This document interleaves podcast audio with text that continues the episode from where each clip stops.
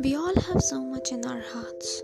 We want to accomplish so many things in our lives, yet, most of us are unable to do so. They always say that a healthy body is a home of a sound mind.